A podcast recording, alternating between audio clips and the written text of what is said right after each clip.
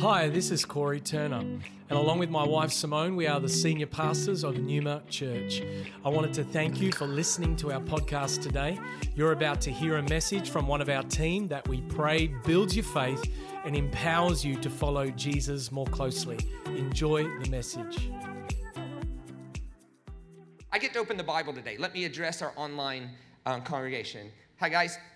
Uh, it's, it's so good to be in your living room right now or wherever you're watching this. I, am privileged, actually. I mean that, um, to be able to open the Bible.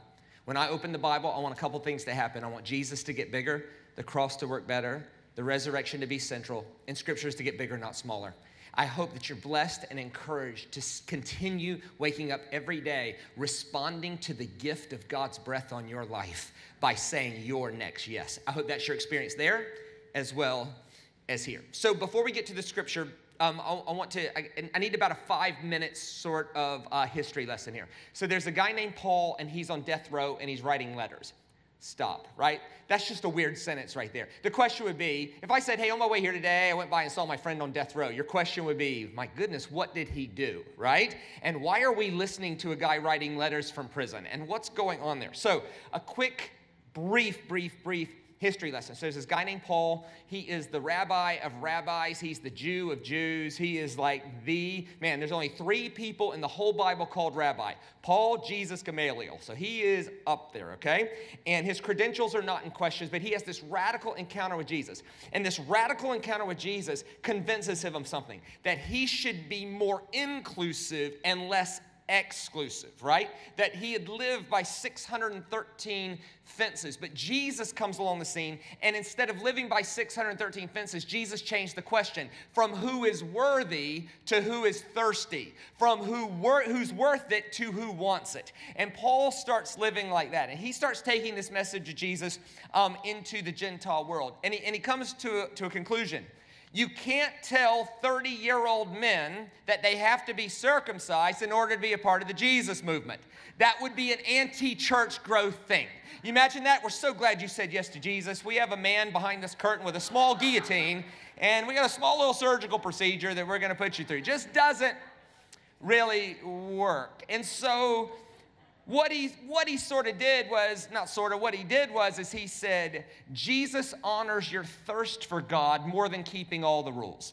And so we're going, to, we're going that way. Well, this was really offensive uh, to, to some people in Jerusalem, right? Some, they were called the zealots. Were, it was really offensive. And so I, I would say be very careful of people who try to elevate themselves above your spiritual standing because they know more or they've accomplished more. Be very wary because the people who've accomplished the most, like Jesus and Paul, they never played that card, okay? So be very careful of things like that. So this is what's going on on the religious side. But that doesn't explain why he's in prison. You know, you're not going to prison for a theological disagreement unless you are. So the other side of the story is there's a social political history story you got to understand. In, in 120 years, but preceding and after Jesus, there was 24 different messiahs at least.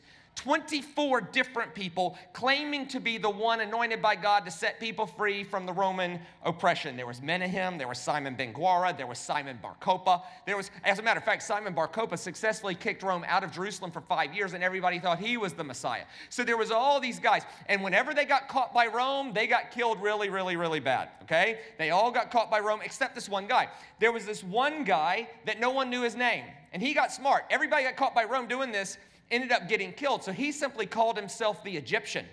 And what he did is he hired 4,000 Sicarii. The Sicarii, literally the throat cutters. They were assassins. And what they did is they fit in during the day, and then at night they came out dressed in all black, and they would cut people's throats, like high, high-ranking high priests, corrupt people, uh, political powers. And then what they would do is they'd leave them on the ground and put their little Zorro symbol next to them, so that so the next morning when the sun came up, people would find them. And since there was no such thing as CSI Jerusalem, it was like, well, okay, look, the Egyptian has killed another person. And so he started a secret revolt of 4,000 secret assassins in the wilderness to try to be a resistance movement to the Roman occupation.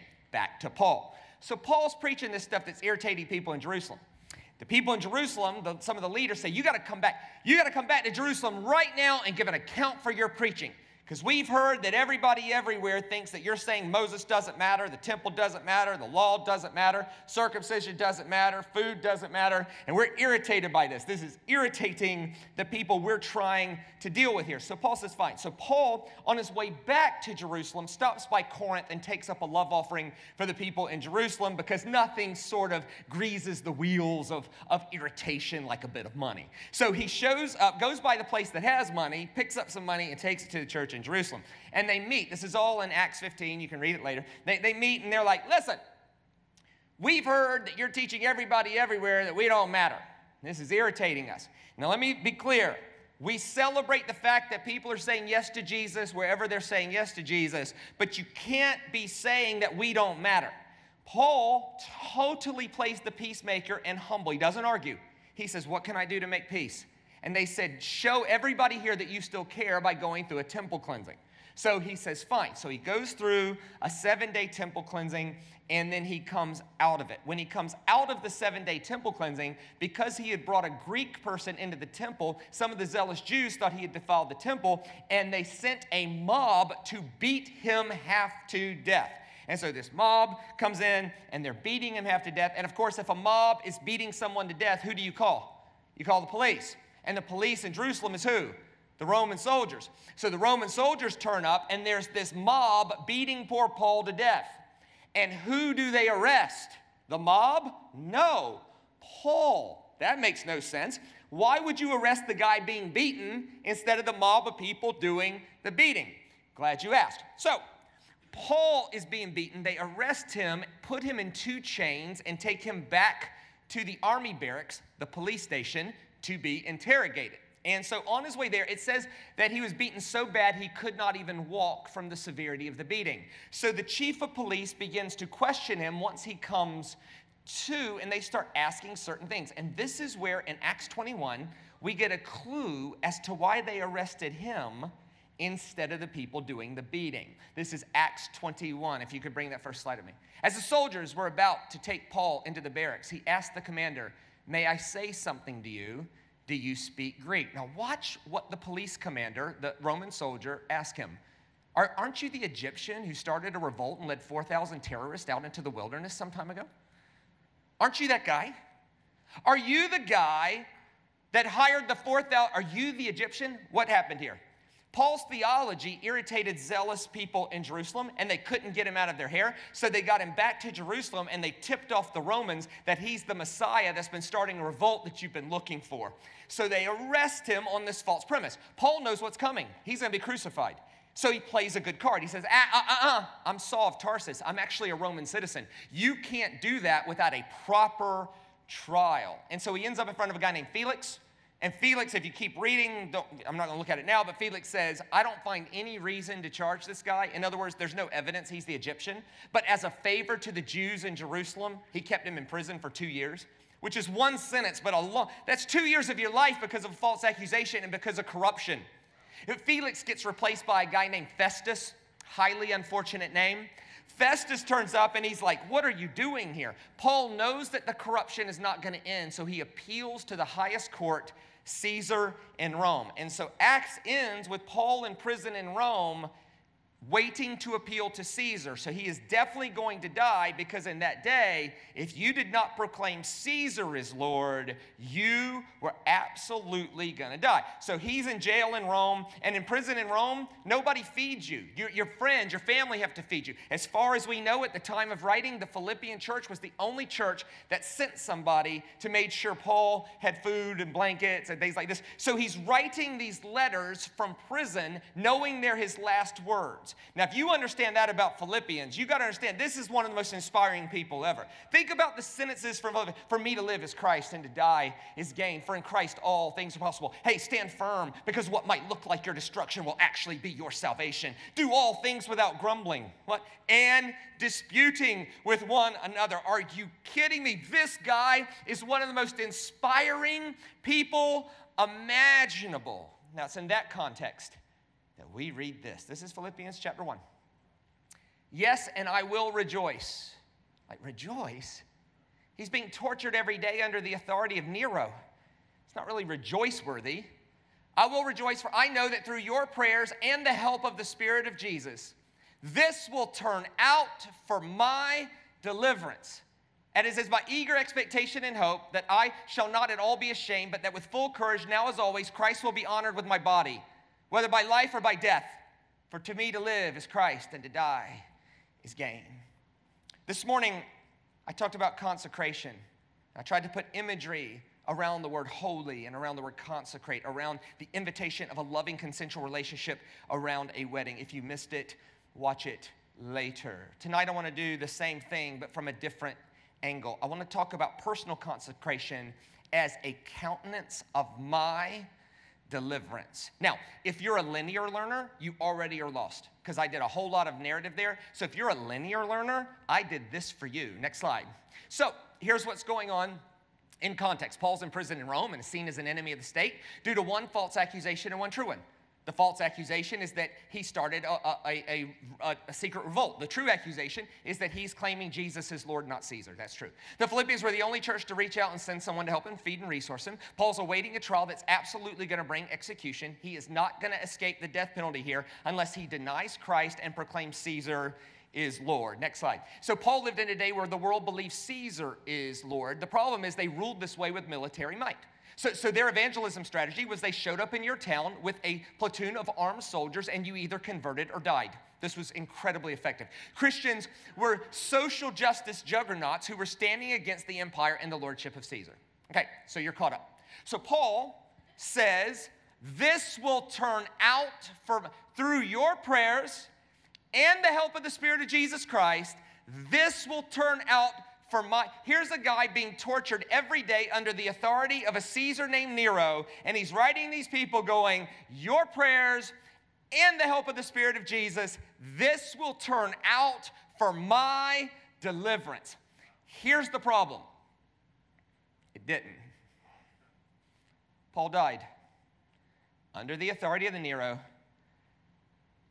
in a Roman sponsored execution so if Paul's being like prophetic, like, come on, folks, you pray hard enough, I'm gonna get out of this. Hey, I have enough faith to get out. Hey, this will turn out for my. If that's what he means by that, he missed it. But what if he means something else? See, Paul was a rabbi, and rabbis had memorized the entire Old Testament up to that time. And when Paul says, this will turn out for my deliverance. He's actually quoting something from the Hebrew wisdom scriptures in a book called Job. Now, let me summarize Job in 20 seconds. There's this guy named Job. He has a lot, he loses everything, and people are wondering why he's suffering so much. Here is the first 37 chapters of the book of Job. Job, it's something you did. No, it's not. Job, it's something you did. No, it's not. Job, it's something you did. No, it's not. Job, it has to be something you did. Even if you can't, you have to have done something to be suffering like this. No, it's not. Repeat, repeat, repeat until chapter 37, where God shows up because actually it's not something he did. Satan and I had a bar bet on, right? So it's like it's the whole thing right? So, so it's Job is something you did. No, it's not. Job is something you did. No, it's not. Job is something you did. And finally, in the middle of the story, Job barks up, and you can't blame him. He's the one suffering, and these Bible experts are surrounding him with their proof scriptures about why you would be only be suffering if you did something. And finally, Job barks up, and this is Job 13. Watch his response. Though he slay me, I'll hope in him. In other words, if God kills me, that's in God's pay grade, not mine. I will still trust God. But I'll argue my ways to his face. In other words, if God kills me, when I get to heaven, I'll look right and say, Look, you had your reasons. I still trust you, but it wasn't something I did. Watch the next sentence. This will be my deliverance, that the godless shall not come before him. So, in Hebrew wisdom tradition, the phrase, this will turn out for my deliverance, is not saying I have enough faith to get out of everything. It's I have enough faith to trust God and keep my ways clean before God in the middle of that something.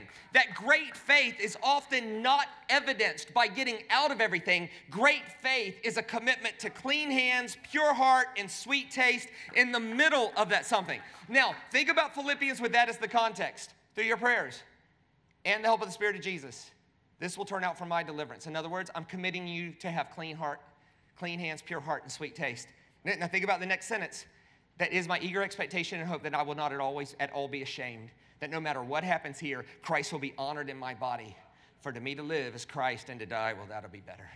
Right? This will turn out for my deliverance. You see this in another place in 1 Samuel 21. There's a guy named David. Just a quick review of that story. David kills Goliath. David gets very popular with everybody except the king.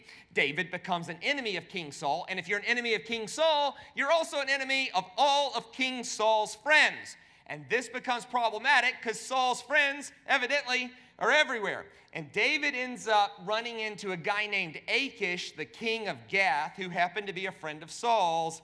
And he gets terrified because if Saul's looking to kill him, that guy would be looking to kill him. Here's 1 Samuel 21. And David rose and fled that day from Saul and went to Achish, the king of Gath. And the servants of Achish said to him, Is this not David, the king of the land? Did, did they not sing to one another and ram dances? Saul struck down his thousands and David his tens of thousands. And David took these words to heart and was much afraid of Achish, the king of Gath. You can't blame him, right? Next slide.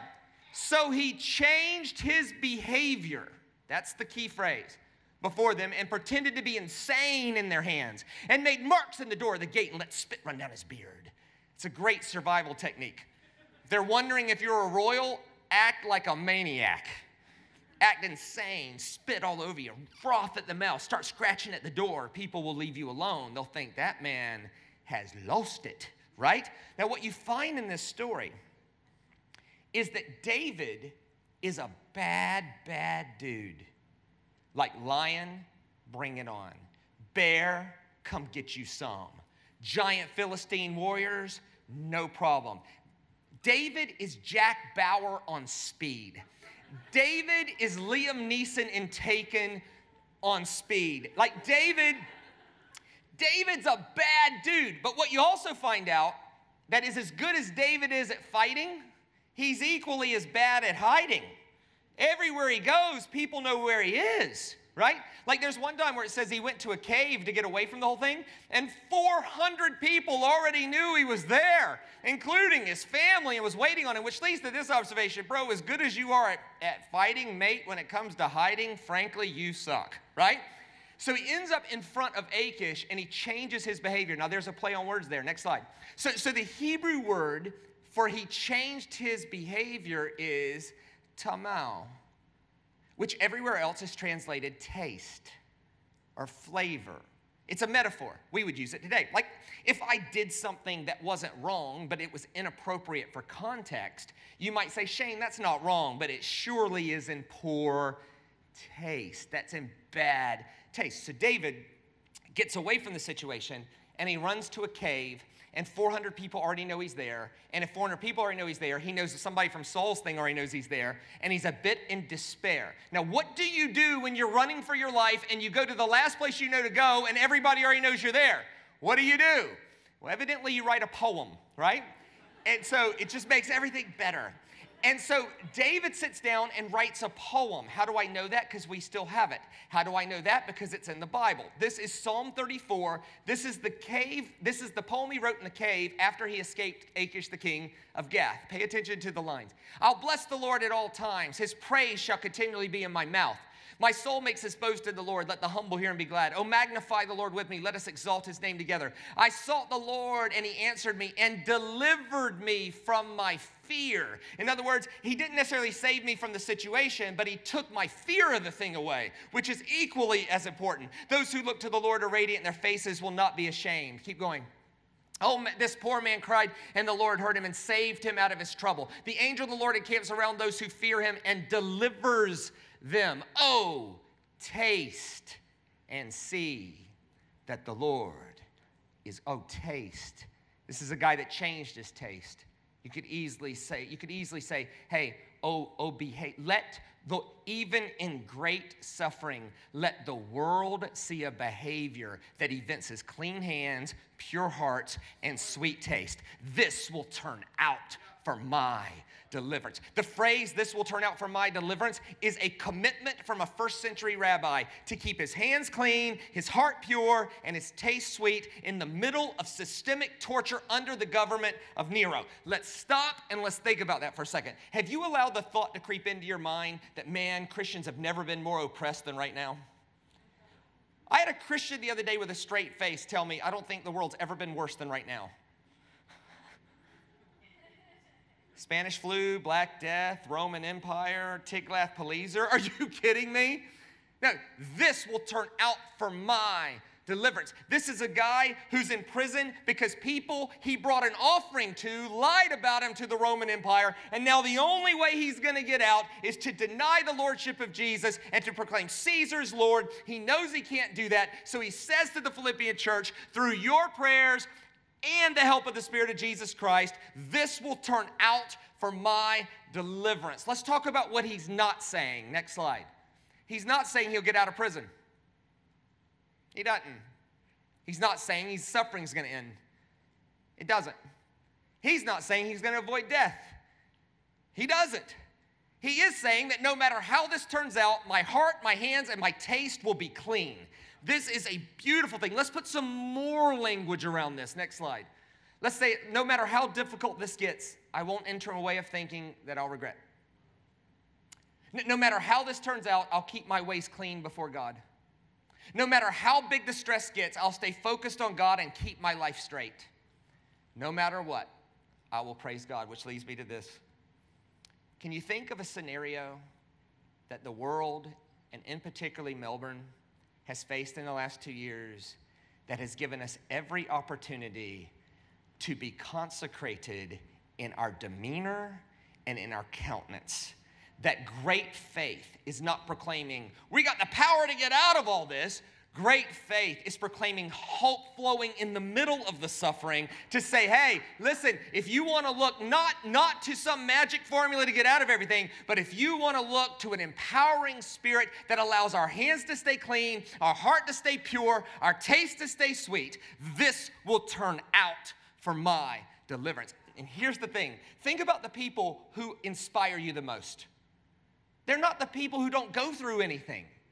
Like if I was to say, hey, I brought a friend of mine tonight, his name's Bill. Bill, come on up. I'm, Bill, I want you to tell me your testimony quickly, though, quickly. Like, come on up, Bill, and tell your testimony. Bill's like, hello, everybody. My name's Bill. Let me tell you about my life. It's awesome. My marriage is awesome. My children are amazing. My business is booming. And when I think about my past, I got to tell you, folks, I pretty much nailed that too. We don't want to know Bill. You don't know him. You're sort of happy for him, maybe, but you don't know Bill. Those people don't inspire you. The people who inspire all of us are not the people who never go through anything, nor is it that they have some magic faith to get out of everything. The people who inspire us the most are the people who go through great trials, great suffering, great stress, and in the middle of that, they somehow keep their hands cleaned, their heart pure, their taste sweet, they're focused on God, and everything out of their mouth is a blessing instead of a curse. Think about that. Those are the people they make movies about. Which is, leads me to this question if it's that inspiring, how do we miss this? Like, if those people inspire us, shouldn't we want to be those kind of people? How do we miss this? I think we miss it three ways. Next slide.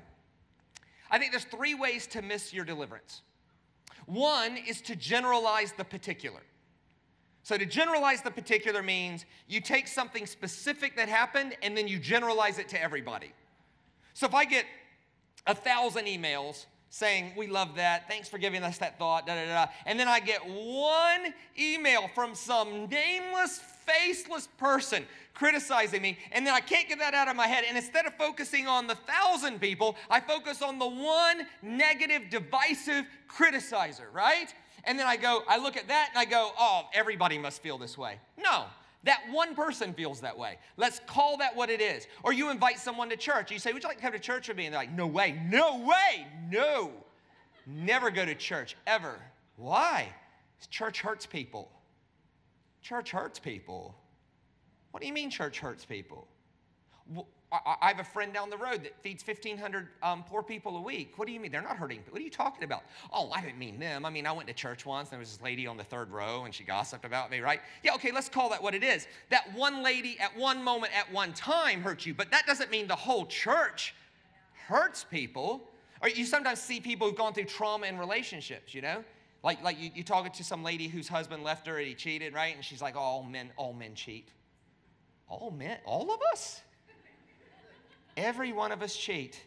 Can you imagine living life where you take your trauma and then you generalize that to every single person? That'll cost us clean hands, pure heart, and sweet taste. Let's call that what it is. One dude cheated on you, and it was painful and, in fact, traumatic and actually devastating. And let's call that what it is. But that doesn't mean everybody does, right? So we generalize the particular. The second thing that cost us our deliverance is we freeze the present.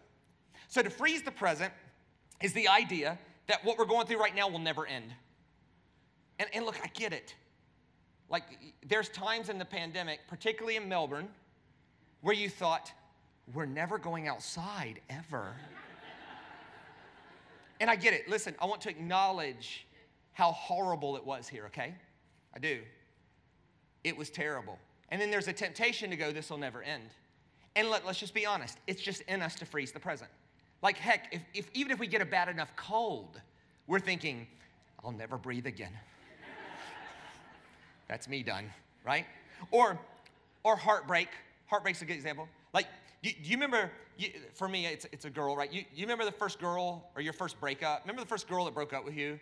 Yeah, you do. Of course you do, right? Because it's really, really devastating, right? I remember, I remember the first girl that broke up with me. Absolutely can't forget that. And it was mutual. And don't you think anything less of it? Like, we had a talk and we decided together, right, that this wasn't working. And so we broke up mutually, right? But here's the thing she seemed fine. I was all devastated, you know? I was like, oh God, oh God, I love her so much. I'll never find anybody. Ooh. Right? I was 14. My dad picks me up from school. I get in the car and I'm pouting, all upset and depressed. My dad said, Hey, what's the matter with you? And if you ever parented a teenager, what did I say? Nothing. Nothing. My dad said, Nothing really? Then tell your face that, because here's the thing, right? I can't see your heart, but I can see your face. And if your face is any indication of what's going on in your heart, then there's something wrong. So if there's nothing really wrong, that means your face is broken. So fix your flipping face. We get home, I'm still pouting. An hour later, dad's had enough. Comes in my room. He's like, hey, you gonna tell me or not? I was like, Dad, she broke up with me. It was mutual. I hurt so bad. My dad looked at me and said, Boy, are you crying over a girl? I was like, Yeah, Dad, this pain will never leave. My dad said, I'll be right back. He leaves, comes back with the smallest potted plant you can imagine, like something I could hold easily like this little green sprig, you know? I've always been a pretty good communicator. I could see where this was going, you know. Hey, new beginnings, fresh starts, second chances, death leading, new life bursting forth out of the ground. I could see the whole thing right there in front of me. Not my dad. My dad's like, here's the lesson, boy. If you're gonna cry over a girl, at least cry in the plant so your tears will do something. God, you're embarrassing.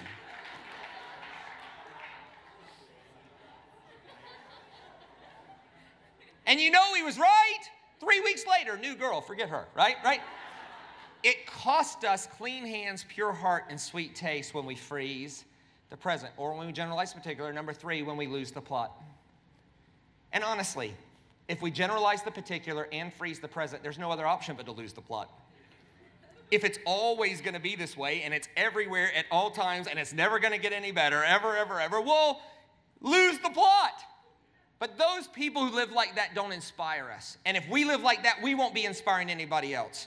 Part of consecration is being surrendered to what God is up to in me, what God's up to in you, what God's up to in them. And sometimes Christianity is not a system of thought that gives no place to suffering. Christianity actually says suffering has a voice, it just never gets the last word because of resurrection.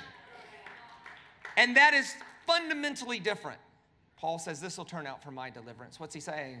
He's saying, Hey, I'm making a commitment to you clean hands, pure heart, sweet taste.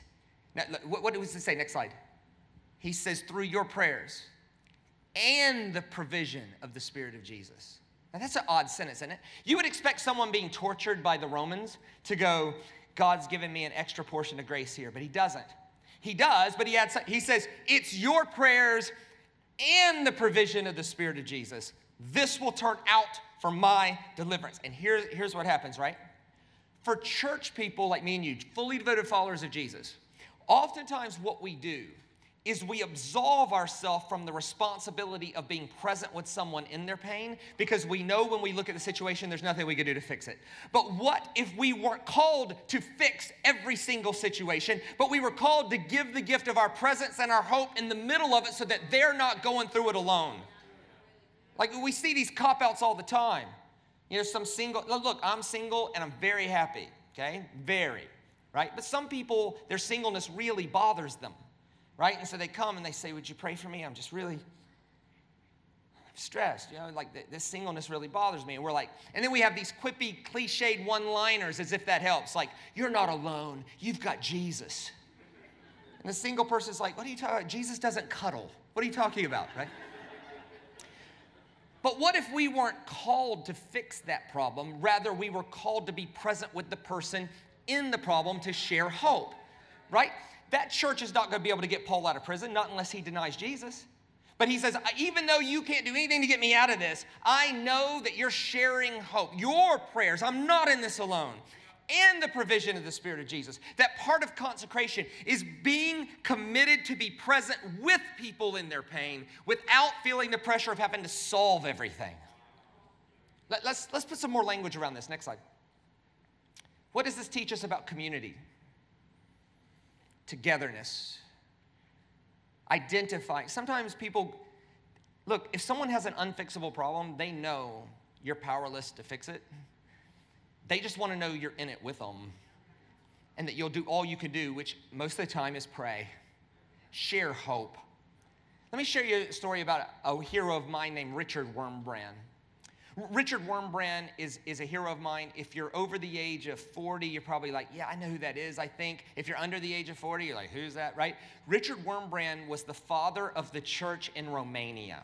Um, I've had the privilege of preaching in Timișoara, where uh, Richard Wurmbrand's church is. It's three stories tall. It's packed 40 minutes before church um, with a prayer meeting. Um, they were not free to worship even as late as the 80s. Um, I, I, was blown away when I was there. I was, I, was, I was there, and during the prayer meeting, they started singing something that was a really old hymn. But on the right, there was a row of octogenarian women. I'm talking about these women were old. I mean, if they weren't 88, they need to eat more broccoli. Okay, they were really, really old and they, there was a row, not, not one lonely one either, I'm talking about a row of them. And in the song service, they were in a power rock stance, arching their backs, screaming the song at the sky. And not one weird one, I'm talking about the whole row. So I said to my guide, my translator, I said, What's the deal with that? He said, What? I said, That's eight 80 year old women singing. And I ain't talking, they ain't singing like any 80 year old I've ever seen. They're in an Eddie Van Halen power rock stance, back arch, screaming the song at the sky. And my guide said, Oh, you're so American. He said, Americans complain about the song choice. Romanians just celebrate the fact they can sing. He said there was a day in their life it was illegal to sing. So now that they can sing, they're gonna sing. Richard Wurmbrand's the reason for that. But you don't win that kind of freedom without torture. Richard Wurmbrand was tortured for Christ for years. The communist regime there wanted to shut him down, and so part of his torture was just unbelievable. They, they, when I met him, he was in a wheelchair, and his feet were up, and his feet were size 22 even though they were only meant to be size 10. Part of it was because they would strap his feet down and take bamboo sticks and beat the bottoms of his feet, and his feet never recovered. Part of his torture was they would strip his wife naked and throw her in ice baths and stand her up naked, shivering, and say, You'll deny Christ now. And she says, Please don't deny Christ. Tell us where the underground churches are, and they never would. I, I a thing. I, I, got to sit with him with only a group of 10 of us. It's, it's, I'll never forget as long as I live. It's imprinted in my brain permanently. And we asked him, we said, Richard, how did you, how did you treat the torturers? Like the people coming in just torturing you. He said, Oh, that's easy. He said, we, we always had the same answer to them. When they were done torturing us, we would say, We love you, Jesus loves you, we forgive you, Jesus forgives you. Go home tonight knowing there's nothing between you and God. We love you, Jesus loves you. We forgive you, Jesus forgives you. Go home tonight knowing there's nothing between you and God, which is a whole lot better than I'm gonna call down fire from heaven and destroy you. Second question we asked him was we said, How'd you get through it? Here's what I expected. I expected him to say, when you're going through stuff like that, God gives you a special grace and it's just amazing, right? And he did. He said that, but he said that's not it. He said occasionally the torturers would get so moved with us being nice to them that they would accept Christ. And he said we always loved it when they accepted Christ, not just because of their acceptance of Christ, but because the next time they were on the torture roster, we got to escape the torture. So what they would do is they'd beat the wall and we'd scream and put on a play, and it was just a really cool thing. He said, and part of the torture was them telling us, um, we've already found everybody, it's not working, you're in here by yourself, they're living their life, and that was torture. He said, but sometimes those soldiers that accepted Christ would smuggle in notes from the church. And those notes from the church would say something like this Richard, you're in there and we're out here, but keep going. We're with you. You are not alone and it is working. We are sharing our hope with you, Richard. You keep going. And he said that it was the Spirit of Jesus, but it was also knowing that I was not alone which leads me to all kinds of questions about how we can play a part in other people's deliverance. What does that mean? It means I should be able to look at you and you and you and say, Your deliverance matters to me. And what does that mean? It means your clean hand, your pure heart, and your sweet taste matters. Now, great sermons are not meant to be agreed with, nor disagreed with. Like if your only thought right now is I agree with you, you've missed the point. If your other th- if your only other thought is is I hate this, I disagree with you, you've also missed the point. Great sermons are meant to be wrestled with for application. The best way to do that is with questions. Let's look at this. Next slide. What has happened to us that we need to resolve will turn out for our deliverance? Let's take a second, cancel the white noise of the week, and underneath your breath, I want you to name it. My 26 year old is off the rails. I've done all I can do this will turn out for my deliverance. No matter what happens there, clean hands, pure heart, sweet taste. Hey, I'm waiting on the results of a medical test. I don't know what that test might say, but clean hands, pure heart, sweet taste. This will turn out for my deliverance. Hey, I'm hey, my biggest client just had a meeting with a competitor, and I've done all I can do in, in being integrous, but this will turn out for my deliverance. Part of consecration is commitment to clean hands, pure heart, sweet taste. Let's say it this way Can we resolve to have clean hands, pure heart, and great taste? Let's say it this way Are, are, we tempted anywhere to lose the plot? Just throw in the towel, give up, make matters worse. Let's say it this way. Next slide. Is there any place where we've frozen the present? Things don't tend to freeze where they are. They tend to, there's seasons. We get out of this stuff. Is there any place where we've generalized the particular? I think an easy thing for tonight is is there any place do you need prayer? And I don't mean the old, oh, we'll remember you in our prayers. Then keep that stuff. I'm talking about, I'm talking about this. And we're not mind readers. You got to come up and say something, right? But if you said, if you said, hey man, I'm running a little low on hope, and you look like you have a lot of it, can I borrow some of your hope? Would you share your hope with me? I'm not asking you to solve the problem. I'm just asking you to pray for me and share hope. They'll let you. Ask someone if you could borrow their hope. They'll let you. And if they won't, steal it. it's, it's, it's that. Let's say it this way. Next slide. This will turn out for my deliverance. Where do we need to say it until we feel it? So I want you to stand with me. Um, I decided to end the sermon this way. Um, instead of having an altar call and all of that, I, I, I think if you were paying attention at all, every person can find themselves somewhere in this sermon.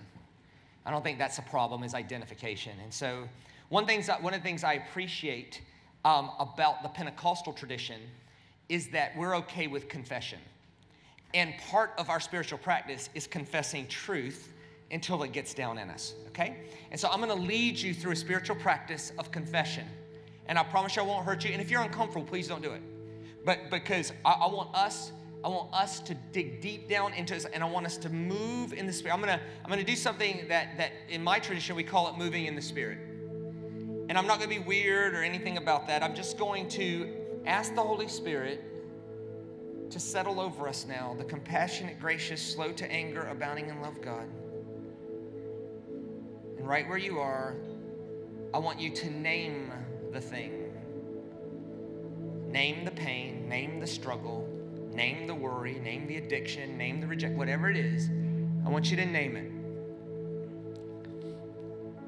And I'm going to lead us. Each of these confessions we're going to say three times. So the first time is for our head, so we'll just hear it. Second time is for our heart, and the third time is all the way for our gut, our spirit person. The first confession is this with some go Melbourne gusto. It sounds like this This will turn out for my deliverance. Let's try that together. Ready? Go. This will turn out for my deliverance. Now let's say that again for our heart. Go. This will turn out for my deliverance. And one more time for our spirit. Go. This will turn out for my deliverance. Now let's say a second confession. It goes like this My hands will stay clean. Ready? Go. My hands will stay clean. And one more time down for your heart. My hands will stay clean. And now one more time for your spirit. My hands will stay clean. This third confession is this My heart will stay pure. Go. My heart will stay pure. And a second time, my heart will stay pure. And a third time, my heart will stay pure. The, the, next confession is this My taste will stay sweet. Go. My taste will stay sweet. A second time, my taste will stay sweet and a third time for your spirit. My taste will stay sweet, for this will turn out for my deliverance. This will turn out for my deliverance. For this will turn out for my deliverance. For this will turn out for my deliverance, despite what the medical test might or might not say. If it's positive, praise God. If it's negative, this will turn out for my deliverance. The, the client that's thinking about leaving your business, if they do, if they don't, praise God. If they if they do, this will turn out for my deliverance. That worry you have about that pain on the right side of your back. You got to go get that check this week and you're worried about it.